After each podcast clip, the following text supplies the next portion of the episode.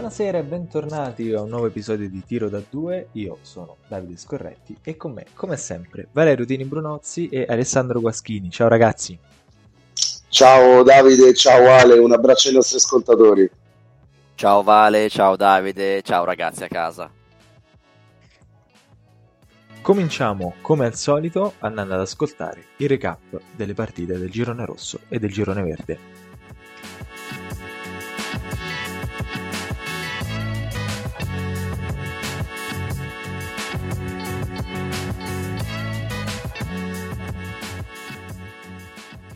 Entriamo nel vivo di questa settima giornata di A2 iniziando dal girone verde e dalla partita di Rieti dove la Sebastiani cade nella sfida contro l'Urania Milano prima ancora di Beverly e anche di Lupusor. Eh, primi tre quarti dominati dai padroni di casa che toccano anche il più 18 nella terza frazione, questo prima del terrificante parziale di 15-33 che prima riapre la gara e poi la sposta in favore dei Meneghini nel minuto finale. Sono addirittura 25 i punti della coppia Amato-Montano nel quarto quarto, autori di tutti i canestri decisivi per il 78-82 finale. Spostiamoci in Brianza, dove Cantù ospitava Torino in quello che era il big match di giornata. Dopo un inizio piuttosto equilibrato, la squadra di Cagnardi trova il primo strappo a metà del secondo quarto e riesce ad andare al riposo lungo sul più 10. Inutili lì i tentativi della Reale Mutua di rientrare nella, ripresa, eh, dove si tocca al massimo il meno 6, ma si scivola anche a meno 17. Finisce 96-83 per i padroni di casa, che rimangono in testa al girone grazie a un Anthony Ichi da 21 punti, ma soprattutto 12 12 assist. Al Palatiziano la Luis Roma cade un'altra volta e stavolta il tonfo è più fragoroso del solito. Di fronte agli universitari una latina all'ultima spiaggia è capace di sprofondare a meno 11 nel primo tempo. Sembra tutto apparecchiato per la terza vittoria stagionale dei Capitolini e invece è l'inizio del tracollo. Nel secondo tempo i Pontini sfruttano la grande vena di Parrillo, un gioco corale finalmente efficace con tutti e gli otto gli uomini in campo a segno e piazzano un roboante 25-46 che ribalta totalmente il risultato e li porta alla prima vittoria stagionale per 76-86. Al Palaferraris il Monferrato Basket cade contro la Juvi Cremona dopo una battaglia durata 35 minuti e senza l'apporto di Martinoni. Ridotti all'osso nelle rotazioni, i piemontesi sono comunque avanti nel punteggio al termine della terza frazione di gioco, salvo subire il 20-29 che nel quarto quarto fissa il risultato sul 66-74 in favore degli ospiti. Inutili 27 di Kelly, Cremona invece trova ben 5 uomini oltre gli 8 punti, capitanati dai 15 di Tortù, e sale a 8 punti in classifica. Chiudiamo con il primo dei due blowout di giornata, quello che ha visto Vigevano cedere di schianto di fronte alla compattezza di Treviglio. Tutti e quattro i quarti finiscono a favore della Blue Energy che tocca la doppia cifra di vantaggio già nel, già nel primo quarto per non voltarsi più indietro. Finisce 69-95, tra l'altro con il massimo scarto in gara, eh, una partita che per la Elachem rappresenta un netto passo indietro dopo la bella prestazione di Torino. Da segnalare per Treviglio il 12 su 14 da 3 della coppia Vitali Harris. Altro match senza storia è il derby di Sicilia, vinto agevolmente dalla squadra favorita. È Trapani la regina dell'isola, capace di regolare Agrigento in maniera nettissima già dall'avvio della gara. La sfida è praticamente archiviata già all'intervallo, con i padroni di casa sul più 18 e capaci di raggiungere addirittura il più 35 nel finale del secondo tempo, prima di fissare il punteggio sul 105-72. Sei gli uomini in doppia cifra per coach parente, dall'altra parte Sperduto, Cohill e Meluzzi tirano fuori appena un 5 su 20 da 3. Nel girone rosso regna sovrano l'equilibrio. Nardorzi 9 90-88. Gli ospiti partono bene, ma i tori riescono comunque a chiudere avanti il primo quarto. Il vantaggio diventa anche in doppia cifra, ma gli oceani rimontano e si trovano addirittura pari nell'ultima frazione. Da lì comincia una serie di triple, da una parte e dall'altra. Infatti, le percentuali dall'arco sono altissime, 56 e 61. La situazione è sempre punto a punto e l'ex Ennio Leonzio ha l'opportunità per vincerla. Sbaglia il tiro, ma sul fallo sistematico Matteo Ferrara non realizza nessuno dei due tiri liberi. Ci riprova Leonzo da te, ma fallisce ancora. Manco a dirlo, Rasmith è protagonista di una buona prestazione, questa volta da 18 punti e con i liberi decisivi. Ancor meglio fatto, a livello individuale, De Mario Mayfield, 31 di valutazione. Forlici Vidale, 84-78, partita più equilibrata del previsto, decisa nei tempi supplementari. L'Uni Euro a 30 secondi dalla fine dei regolamentari e anche sotto ma Cady Mullen riesce a realizzare il canestro del pareggio. Si va all'overtime, ma nell'ultimo minuto gli Eagles staccano la spina e perdono di 6. Oltre al già citato Allen, 25 punti per lui, bene anche l'alto americano Xavier Johnson, 21 e 13 rimbalzi. Prestazioni sopra le righe per Federico Zampini, con 23 punti e giocate difensive di un certo livello. Per Cividale il migliore per distacco è stato Gabriele Miani con la doppia doppia del 24-12. Rimini 177-82. La Benedetto parte subito bene e riesce a chiudere avanti all'intervallo. Subisce un break nel terzo periodo, ma negli ultimi tre minuti fa il parziale decisivo. Cruciale 61% da 3%, per cui i migliori sono stati Dominic Arci, 19 punti, e Mattia Palumbo, vicino alla doppia doppia con 11 e 9. Per Rimini si salva solo Derek Marks, 19. Justin Johnson ne fa 14, ma è un po' impreciso al tiro da 2. Chiusi Verona 59-64. Partita più combattuta di previsto anche questa, ma Chiusi difende bene e riesce a giocarsela a punteggio basso. Negli ultimi minuti però la decide Gabe Devo con le sue bombe. Davvero tante le 22 palle perse dell'Umana, anche se non sono poche nemmeno le 18 degli ospiti. Raffaelli, Ceron, Possamai sono i migliori realizzatori per Chiusi, ma nessuno riesce ad andare in doppia cifra di valutazione. Licenza Trieste 84-87. Nonostante l'assenza di Justin Reyes, arriva il successo per i Giuliani dopo tre sconfitte di fila. Semplicemente due parole. Are Figlioi. Realizza ben 9 triple su 12 e quelle sul finale sono monumentali. Buone prestazione, buona prestazione anche di Brooks, mentre per la Sigeco Bradley Skins è migliore per valutazione, ma 10 punti e 5 rimbalzi sono troppo pochi rispetto al suo solito. Solide prestazioni difensive per Malcolm Miller e Niccolò Filone ma il loro best score è stato Giovanni Veronesi. Piacenza paga troppo cara la lotta rimbalzo persa 31-45, ma anche il disastroso 35% dei tiri liberi.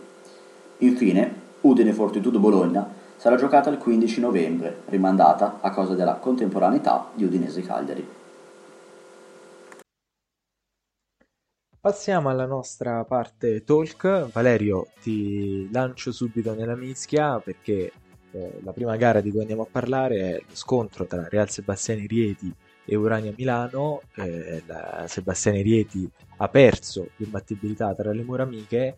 Tu eri presente al palazzetto, c'era un'atmosfera, diciamo, non proprio serena, usiamo un eufemismo, al termine della gara, dopo che la Sebastiani, dopo essere stata comodamente in vantaggio per gran parte della partita, ha sprecato il il vantaggio accumulato un quarto quarto con un parziale di 15-33 per la squadra ospite e la Sebastiani che deve fare i conti con il primo insuccesso tra le mura amiche ma soprattutto con diciamo, una perdita di equilibrio dal punto di vista dell'umore.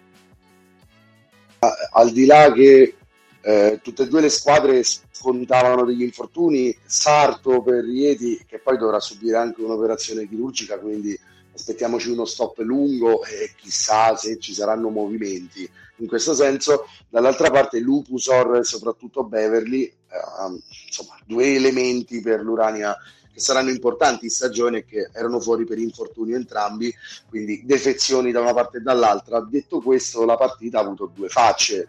Eh, prime tre frazioni in controllo di Rieti, non, non, in dominio magari, ma si è toccato anche il più 18, quarto quarto di assoluta rottura da parte di, di Milano. Sappiamo eh, ormai per, per, esperienza che questa è una squadra che ha giocatori ehm, che sono scorer di striscia, i primi due che mi vengono in mente lo dice anche lo score, eh, sono Amato, Montano, Amato insomma autore di Circus Shot alla Steph Curry direi, molto, molto peculiare come gioco, come, come tipologia di gioco, quella di, di, questo giocatore, mi è piaciuto molto eh, il parziale di rientro dell'Urania, hanno mostrato di essere una squadra che in A2 c'è da tanti anni contro una squadra che forse pecca un pochino di esperienza nel senso di ambiente, perché tutto sommato, eh, Ale, per chiamare te nel discorso, ecco, eh, sì, perdi la partita e poi le colpe sono da imputare eh, a te chiaramente, eh, perché mh, mm, perdi il quarto 15 a 33, c'è poco da recriminare nelle ultime azioni, eh, è, è un blackout che, di cui vanno cercate le motivazioni.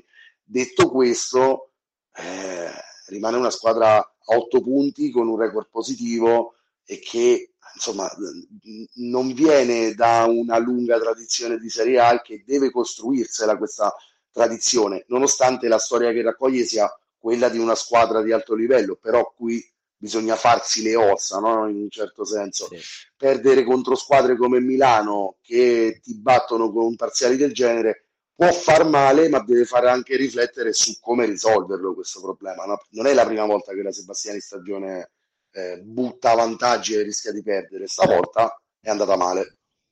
Certo, è fisiologico, parliamo comunque di una squadra che l'anno scorso era in Serie B e di quelle viste a Ferrara l'anno scorso, tra le quattro è quella che sta facendo meglio.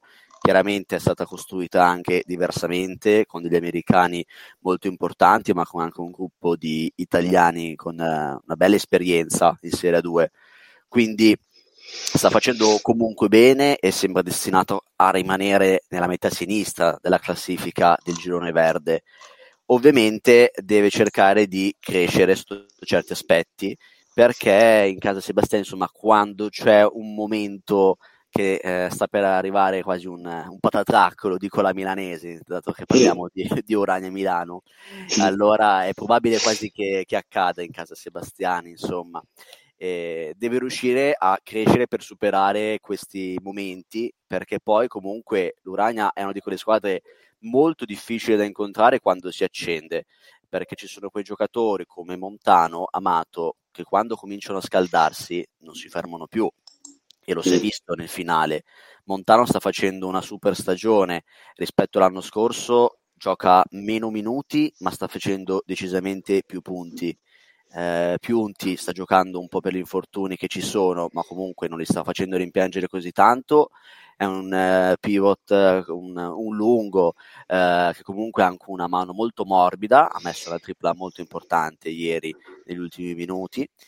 Quindi la Rieti deve crescere su questo e fare un po' meno palle perse, soprattutto da giocatori eh, come Dustin Hogg che dovrebbero dare tanta, tanta esperienza, tanti punti, tanti rimbalzi, sì, però magari non sette palle perse, che sono veramente tante. Sì, no, sono d'accordo con te su quello. Poi si ventila che il problema possa proprio essere Hogg in questo sistema. Per me assolutamente no. Per me il problema è come si gestisce il largo vantaggio, perché Rieti spesso e volentieri dimostra di essere pienamente competitiva quando è in gara e di invece spegnere la luce proprio quando la gara la controlla. Eh, non credo che dipenda esclusivamente da come si muove Tassinoghi in campo, che comunque è una doppia doppia che cammina e in questa due secondo me certo. è importante e, e, poi il minutaggio che è sempre ridotto è dato da, dalla stazza di un giocatore come Tassinoghi che 5 falli li fa e ci flirta molto volentieri, ma questo è, è un difetto che in carriera se lo porta, quindi si sa quello che si andava a prendere. Dall'altra parte, dai, bisogna fare davvero complimenti a una squadra che andava sotto di 18, ma in maniera molto moderna. Davide davvero non si è resa, non si è resa mai, nel senso la convinzione di mantenere aperta una partita a meno 18 grazie a un parziale rapido come fa lei non è una cosa da tutto lei nel senso l'Urania Milano che proprio ne fa un, emblema eh, nel suo gioco non è cosa però da tutti. Molto spesso su quel risultato lì puoi anche permetterti no, di tirare un po' eh, il freno a mano, lasciare l'acceleratore. E, che, e, forse è qui che manca un po' l'esperienza del gruppo che a Rieti si, si sta formando, cioè contro l'Urania Milano un atteggiamento del genere ti può costare molto caro perché offensivamente ha poco da invidiare diciamo, alle migliori del campionato poi a maggior ragione avevi limitato molto bene Kid Poz, che forse da quando è in Italia non ha mai giocato così male, 3 su 15 da campo, 7 punti, due tecnici, insomma, espulsione molto prima del tempo. Il piano è riuscito, ma fino al 99%, ecco, quindi positivo finora il cammino di Rieti, bisogna capire dove sono i problemi di sperperamento del vantaggio, tutto qui, secondo me. Certo, sono secondo me più di, di tenuta mentale, ecco. Mentale, assolutamente sì. Eh, mentale, penso proprio anche no, dell'atteggiamento del, del padron Pietro Paoli vulcanico, come definiamo sempre, serva proprio a svegliare i giocatori in questo senso. E... Eh, sì, ma il roster è molto buono, Davide, pertanto se tu la perdi in questo modo non, non devi ricercare i motivi in altro se non nell'atteggiamento che hai messo certo, tu. Certo, certo, e soprattutto nel sapere che eh, questa Sebastiani è il primo anno che fa un, un campionato in cui non ambisce, come è normale che sia, alla, alla promozione diretta, a vincere, ad avere Passi squadra... dalla B dove sei regina a una esatto. 2, come spesso diciamo, no? dove sei a volte una delle tante. Una delle tante, esatto. Eh, andiamo avanti, ma rimaniamo nel Lazio, perché parliamo di, di un altro derby laziale che, che si è giocato, un derby di bassa classifica e c'era una sola squadra fino a questo momento, fino a questa settima giornata, che era a zero punti in classifica, finalmente riuscita a sbloccarsi, era Latina che supera di 10 punti, 86 a 76 in trasferta la Luis Roma, un'avversaria diretta della quale abbiamo parlato a lungo nel nostro episodio di due giorni fa. Eh, Alessandro, partiamo da te, bene i primi due punti di Latina finalmente che, che arrivano e si inserisce a pieno diritto ormai in questa, in questa coda che, che, prova a sopravvivere nella, nella Serie 2 di, di, quest'anno, Luis sempre più in caduta libera. Questi sono due punti che, sì. che fa molto male aver perso. Eh. Sì, sicuramente. Adesso il, il Palatiziano non ha ancora portato bene al momento, deve ancora diventare ufficialmente la casa della Luis Roma. Qualche buon segnale si è visto nel, nel primo tempo, perché comunque era avanti di 10 in primo quarto, nel secondo quarto ha subito molto, ma ha anche segnato 27 punti. Badmus finalmente ha fatto una partita molto buona, anche dal punto di vista realizzativo ha sbagliato soltanto un tiro dal campo, poi ha comunque perso eh, quattro palloni, però comunque rispetto al solito ha fatto una buona partita. Il problema della Luis è che ha peccato un po' di eh, inesperienza nel secondo tempo, insomma un po' come la, Sebas- la Sebastiani ieri, però questo momento è avvenuto molto prima. Eh, e nel quarto quarto quando erano punto a punto è proprio crollata e quasi si sentivano più i tifosi ospiti che di quelli in casa. E questo comunque penso che abbia pagato abbastanza. Eh, Latina comunque dimostra delle, di far vedere comunque che c'è dimostra comunque che è una squadra che è da diversi anni in Serie 2 quindi anche se sta eh, rendendo meno rispetto al solito ha un pochettino più di esperienza rispetto alle neopromosse. Quindi Gaines comunque ancora una volta non è stato perfetto al tiro da tre, però comunque si è visto un buon Salvatore Parrillo che è stato decisivo nei momenti cruciali della, della rimonta. Quindi adesso la Tina mm. è veramente nel momento migliore per affrontare una diretta concorrente, dato che la prossima partita sarà in casa contro Vigevano.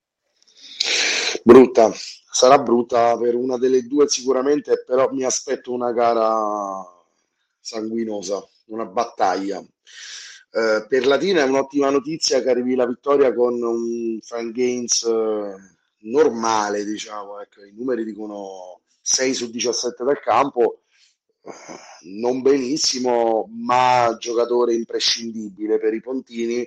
Direi tu hai aperto il discorso a Parrillo, io lo apro ulteriormente alla prova di gruppo di Latina che eh, ha bisogno per forza eh, che tutti i suoi pochi elementi performino per portare a casa eh, le vittorie. In questo caso 8 a referto, tutti 8 a segno, eh, tutti oltre i 10 minuti in campo. Questo poi può fare la differenza perché, hai detto bene tu Ale, eh, Latina ha un'organizzazione più eh, preparata a questo tipo di campionato anche di una squadra come la Luis Roma, ehm, questo produce anche una consapevolezza diversa eh, nei giocatori ed è chiaro che, che, una partita così, non tanto per, per, il valore tecnico di Latina, quanto per la poca convinzione che adesso la Luis in se stessa, è un po' comprensibile, poi diventa a favore degli ospiti. Eh,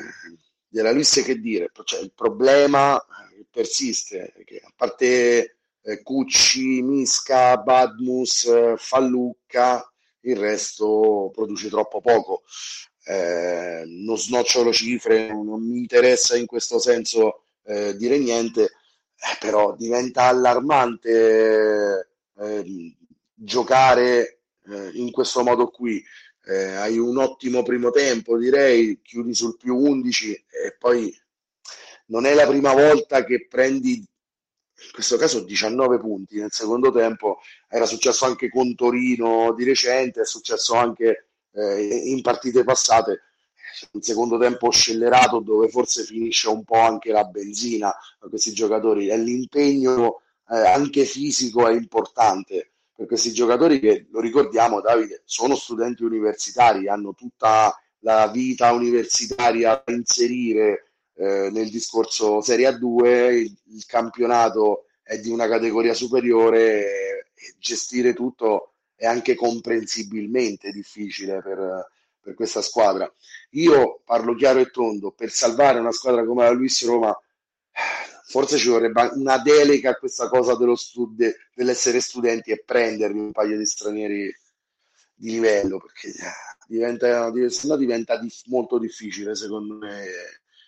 Al momento la squadra che vedo in difficoltà anche più di Vigevano, nonostante la partitaccia con Treviglio.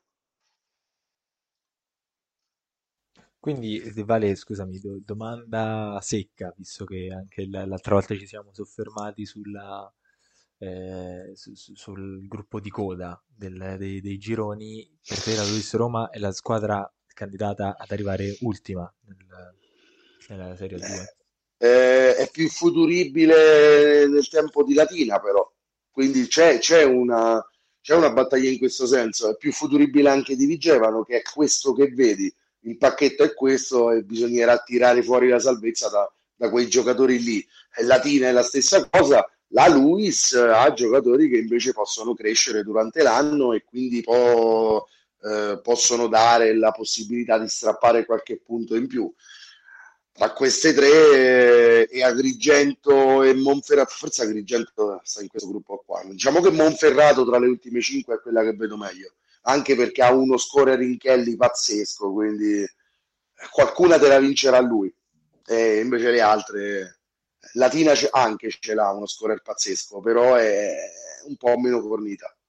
Però possiamo dire che le squadre che non hanno scelto degli americani come stranieri per ora stanno tutte abbastanza deludendo. Cioè, preferisco a Luis sì. o alla Cividale, come abbiamo parlato la scorsa puntata. Beh, sì, sì possiamo affermarlo eh, magari ecco, con qualche tema di smentita per il futuro, però le prime 6-7 partite ci hanno fatto vedere questo. Eh. Fondamentalmente alla Luis Roma, io non so come la vedete voi, raga, molto onestamente mancano gli americani. No? Non...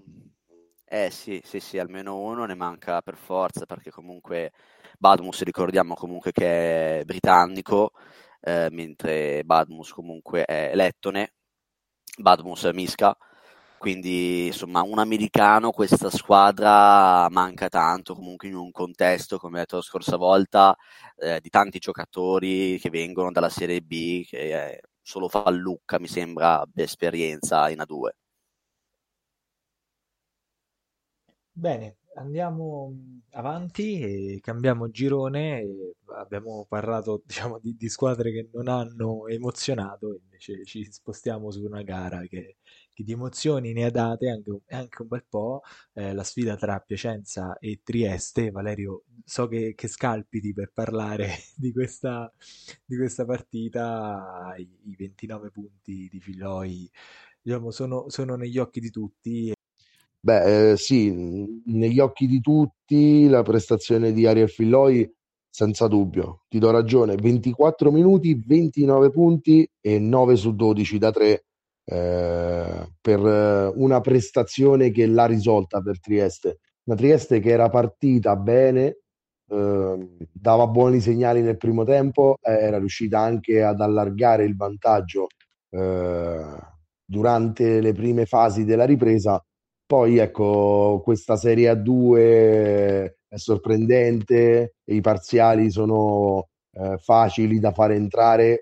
Rieti Milano è un esempio, questa lo è di nuovo, e eh, ha ricucito lo strappo in qualche modo eh, soprattutto direi con le prestazioni difensive di Malcolm Miller che ehm, forse per la prima volta dà veramente una scossa eh, al sistema difensivo di Piacenza e, e, e, dà veramente una mano importante alla sua squadra.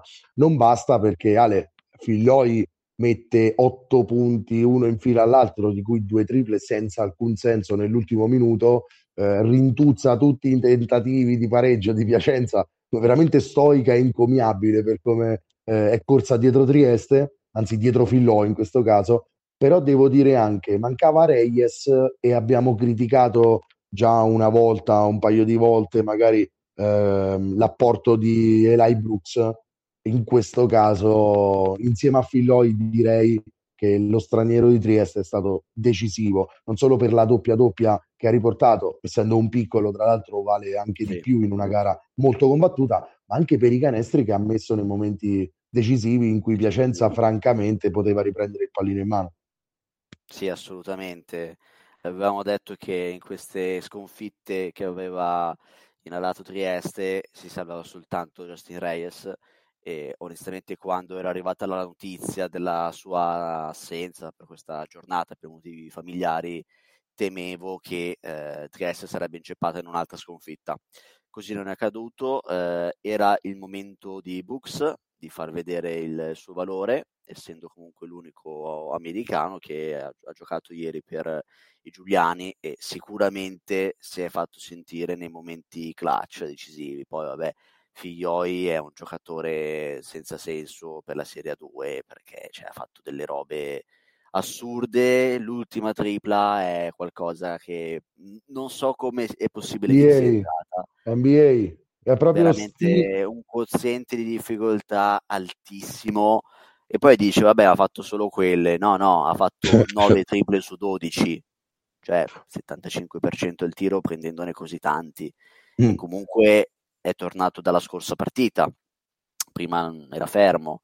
Insomma, complimenti a, a Figlioi, sicuramente è un, un ottimo innesto. E per Piacenza invece se l'è giocata eh, fino alla fine praticamente.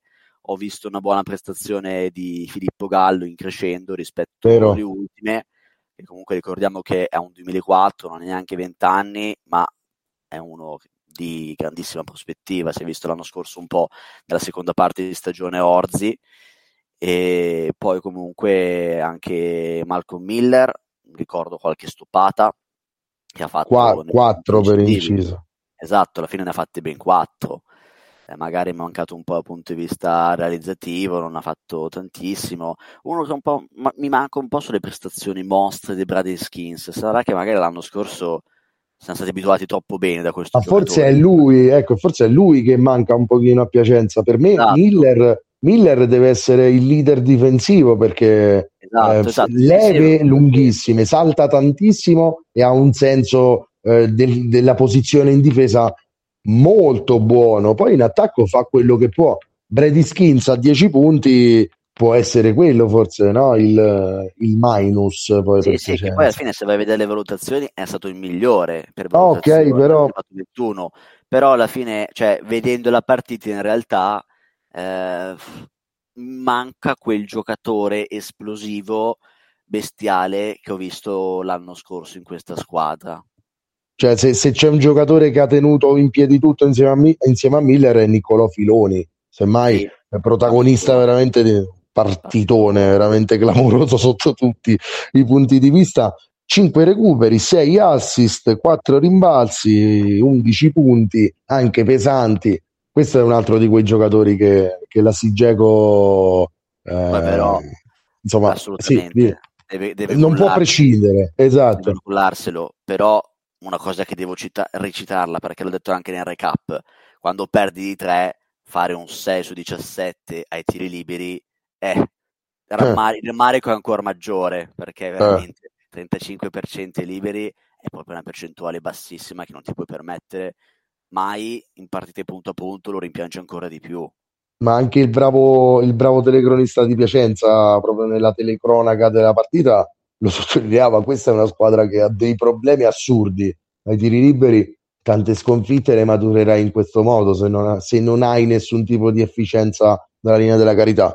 E 6 su 17 è deleterio, Davide, senza dubbio. Una partita a, basso, a punteggio stretto, ma così come in tutte le altre partite, perché per anche guadagnare i vantaggi diventa più difficile se poi ogni viaggio in lunetta che è eh, diciamo un modo per allargarti tu sbagli, eh, sbagli sistematicamente. Dopo devi guad- costruire i vantaggi oppure i recuperi tutti sul campo ed è molto più difficile. Assolutamente. E Valerio mi dai anche l'assist per andare nell'ultima l'ultima sezione di giornata. Eh, abbiamo deciso di non parlare di una gara eh, nello specifico in genere vi presentiamo quattro partite, oggi ve ne abbiamo raccontate tre, ma eh, vogliamo un po' soffermarci su questo equilibrio che, che, è presente nel girone rosso, non solo nell'ultima giornata di campionato, che comunque ha visto dei risultati in bilico, pensa ad esempio alla sfida tra Nardò e Orzinuovi 90-88, ma anche quella che, che vi abbiamo raccontato tra Piacenza e e, e Trieste, Rimini, Cento, Forlì, Cividale. Trovate ovviamente, avete ascoltato tutto quanto nel nostro recap, ma questo ci dà anche l'occasione per parlare un po' dell'equilibrio come tema generale del girone. Alessandro, eh, cominciamo da te. C'è qualcosa secondo te che potrebbe mettere in crisi questo schema che abbiamo visto fino adesso? Beh, eh, questo schema da che punto di vista? Est-Ovest, questa divisione fatta in questa maniera, no. dici? Eh, no, intendo proprio l'equilibrio che si vede nel girone rosso. Nel girone rosso. Nel girone rosso, beh, sicuramente è un equilibrio di gran lunga maggiore rispetto a quello verde. Lo si sospettava un po' a inizio anno, così si sta delineando la situazione nel verde. Ci sono sette squadre che fanno un campionato, cinque un altro. Così non è nel rosso ma lo, lo, si sapeva già quasi un po' dall'inizio e sta andando un po' come da aspettative. Alla fine mh, la squadra del girone rosso appena eh, salita dalla Serie B si sapeva avrebbe fatto un po' più fatica, anche se comunque sta lottando ogni partita e si è vista anche nell'ultima a Nardò. Eh, pensavo si perdesse, ma Mhmm, onestamente non pensavo di soltanto due lunghezze, ha avuto anche la possibilità di vincerla con, eh, con Leonzio. Eh, così però purtroppo per loro non è stato. Eh, Rimini, che sembra una squadra costruita per grandi cose, sta avendo più difficoltà e si ritrova nelle zone basse della classifica, così come anche una Cividale che tanto bene ha fatto l'anno scorso da neopromossa, quest'anno sta facendo un pochettino più difficoltà. Cividale che fra l'altro notizia di poco, ha aggiunto finalmente un americano. Oh.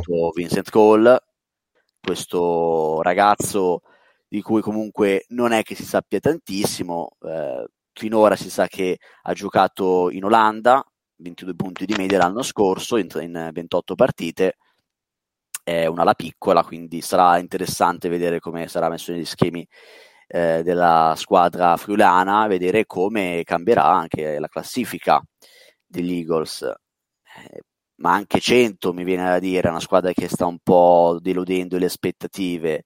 Eh, insomma, però alla fine sono tutte lì. Alla fine parlare di deludere eh, alle aspettative o, o, meno al momento è un po' inesatto perché alla fine sono tutti così attaccati che bastano una serie di due vittorie di, consecutive che dice sta facendo benissimo, una serie di due sconfitte consecutive dice sta un po' deludendo, quindi è una, una situazione che è veramente variabile di settimana in settimana, quella del girone rosso, e ogni partita è anche difficile dire, ogni turno dire qual è la partita più interessante perché quasi sempre ce ne sono di più nel rosso che nel verde, perché c'è un equilibrio clamoroso dove ci sono anche il maggior numero di retrocesse dalla, dalla Serie 1, quindi è, è proprio un, un girone rosso forte e equilibrato. Sì, sono d'accordo sulla valutazione eh, di questo girone, l'aggiunta di eh, di Vincent Cole sicuramente per Cividale eh, è il, il, coronamento della ricerca di uno scorer, diciamo, di un giocatore eh, che, che poi eh, insomma eh, lasci rifiatare un po' Miani, Redivo, quei giocatori che finora sono stati le colonne portanti dell'attacco di Cividale. E magari, ecco, penso soprattutto a Miani, me, me li immagino più come giocatori eh, che stiano in un sistema. Vincent Cole dovrebbe essere un, uno scorer, almeno per le cifre che ci ha fatto vedere nella scorsa stagione. Poi però non conosciamo l'impatto che può avere con la Serie A2 italiana, il campionato olandese è un po' un'altra cosa sotto tutti i punti di vista, né migliore né peggiore, dico solo un'altra cosa. Ehm, per quanto riguarda l'equilibrio eh, di questo girone, io davvero eh, mi sto divertendo eh, a vedere quello che succede nel girone rosso, lo tratto meno perché anche per quanto riguarda il recap se ne occupa Ale benissimo, eh, quindi eh, diciamo mi devo concentrare più su quello verde, ma qui noto che sono spesso e volentieri presenti partite dove gli scarti sono molto ridotti. Eh, faccio notare, Ale, per noi che qualche schedina la giochiamo, che sono uscite tutte X in questa giornata, eh, nessuno scarto superiore ai 5 punti.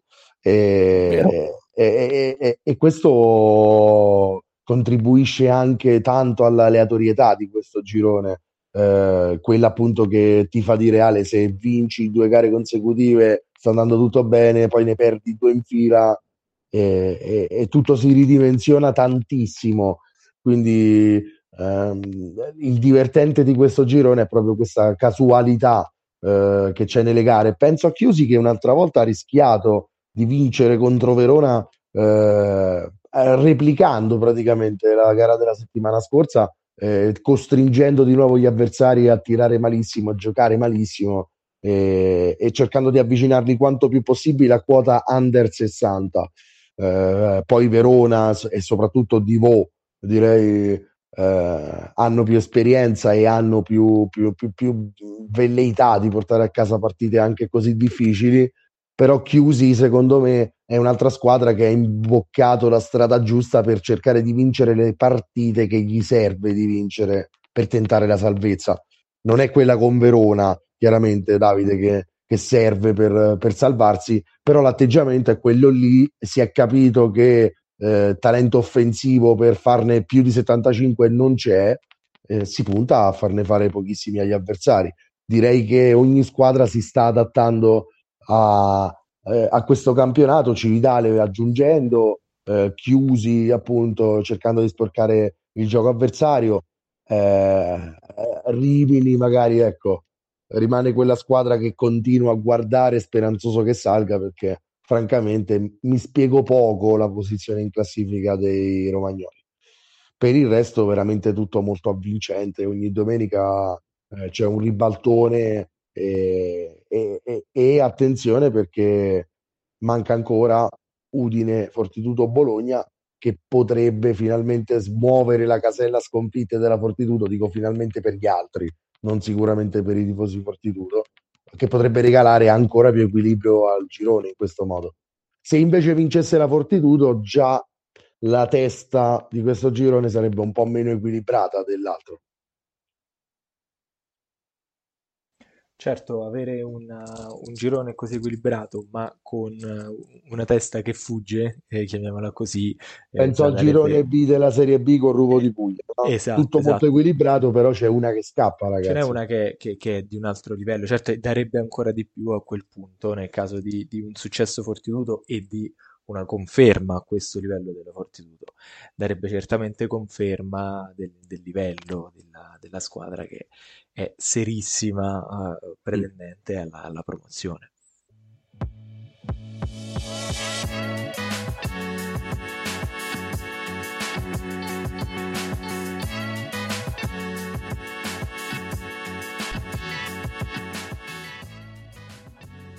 È il momento, prima di salutarci, come sempre, di darvi i nostri suggerimenti sulle partite che si giocheranno tra, tra pochissimo. Valerio, partiamo da te. Eh, cosa hai scelto per il girone verde?